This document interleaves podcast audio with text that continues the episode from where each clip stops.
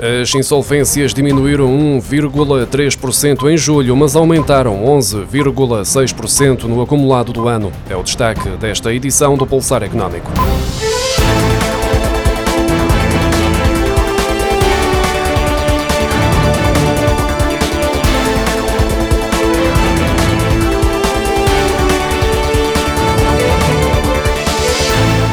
As insolvências diminuíram para 382 em julho, face às 387 que foram registadas no mesmo período do ano passado, que representam um decréscimo de 1,3%. Contudo, no acumulado deste ano, há a registrar um aumento de 11,6%, por comparação com os primeiros sete meses de 2020. Até ao final de julho de 2021, foram registadas 3.129 insolvências, segundo os dados da Iberinform. Nos primeiros sete meses de 2021, os setores com maiores incrementos aumentos nas insolvências foram os da eletricidade, gás e água, telecomunicações, hotelaria e restauração.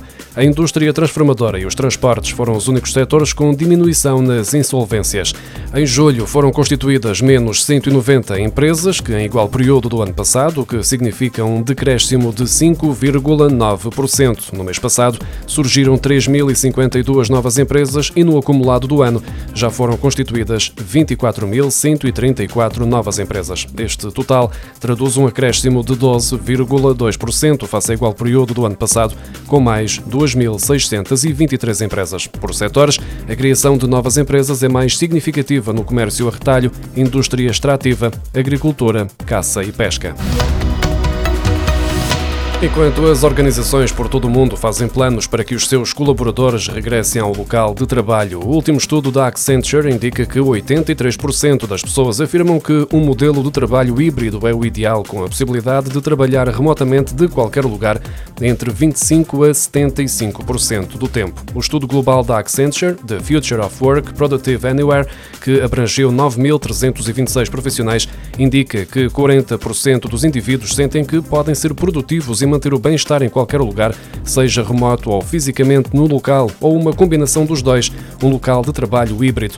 Adicionalmente, 85% das pessoas que afirmaram que podem manter a produtividade e o bem-estar em qualquer lugar também afirmam que planeiam permanecer na mesma empresa durante muito tempo. As organizações que permitem que uma força de trabalho resiliente seja mais produtiva e equilibrada em qualquer lugar estão também a arrecadar benefícios financeiros. 63% das empresas com altos índices de crescimento e aumento de receita já possibilitam modelos de força de trabalho de produtividade em qualquer lugar, sendo que os colaboradores têm a opção de trabalhar remotamente ou no escritório, enquanto a grande maioria das empresas com crescimento negativo ou sem crescimento ainda está focada no local onde as pessoas vão estar fisicamente, preferindo ter todos nas instalações da empresa ou remotamente, em vez de promoverem o modelo híbrido. O governo já pagou mais de 33 milhões de euros a 80.407 empresas a título de compensação pelo aumento do salário mínimo nacional, de acordo com o Ministério da Economia. De recordar que, durante o processo de negociação com os parceiros sociais para a fixação do salário mínimo nacional para 2021, o governo anunciou a criação de uma medida para devolver às empresas parte do acréscimo de encargos com a taxa social única que a subida do salário mínimo implica e que se traduzem em 7,13 euros mensais no caso dos 30 euros de aumento do salário mínimo. O governo anunciou que os contratos para a aplicação de 42% dos fundos da chamada bazuca europeia já estão praticamente fechados. Dos quase 17 mil milhões de euros do Plano de Recuperação e Resiliência, já chegaram a Portugal os primeiros 2.200 milhões.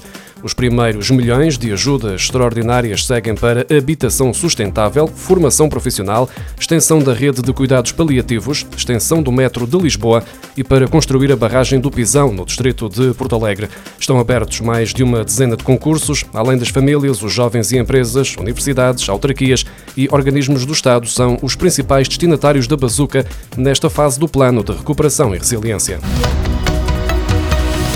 partir do final deste mês de agosto, os particulares vão ter a possibilidade de apresentar a sua candidatura aos vales criados pelo Governo para financiar obras em casa para combater a pobreza energética. O programa Vale Eficiência vai atribuir, em média, um apoio de 1.300 euros mais IVA aos agregados familiares com menos recursos para preparar a casa para os períodos mais intensos de frio ou calor, através do revestimento de paredes, substituição de portas e janelas, além da instalação de equipamentos para arrefecer ou aquecer a casa. A primeira fase de candidaturas irá distribuir 26 milhões de euros, podendo atingir pelo menos 20 mil famílias. De acordo com o Governo, até 2025 haverá 162 milhões de euros para a distribuição de um total de 100 mil vales eficiência, que podem ajudar 100 mil famílias. A medida é financiada através do Plano de Recuperação e Eficiência. Os bancos não podem agravar os juros ou as comissões a quem aderiu às moratórias durante a pandemia. Esta limitação faz parte das novas medidas de apoio social para os particulares que vão ser aplicadas a seguir ao fim das moratórias, já a partir do final de setembro. O governo defende que as moratórias permitiram salvaguardar a liquidez e o regular funcionamento da economia. Com o fim desta medida, a proteção destas pessoas, em especial no que diz respeito ao crédito à habitação, não pode deixar de beneficiar de especial atenção.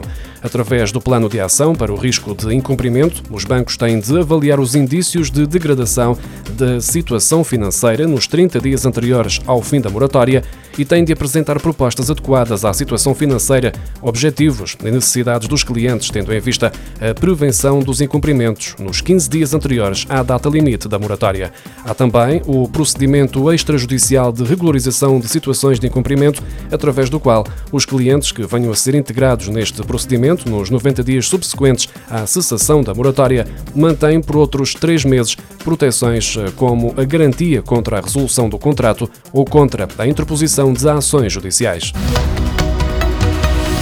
O governo prorrogou até ao final do ano a garantia de acesso aos serviços essenciais de fornecimento de eletricidade, gás, água e telecomunicações. O decreto-lei foi publicado na sexta-feira, em suplemento do Diário da República. O diploma passa a incluir os gases de petróleo liquefeitos canalizados nos serviços que não podem ser cortados pelos fornecedores, enquanto anteriormente apenas estava contemplado o gás natural.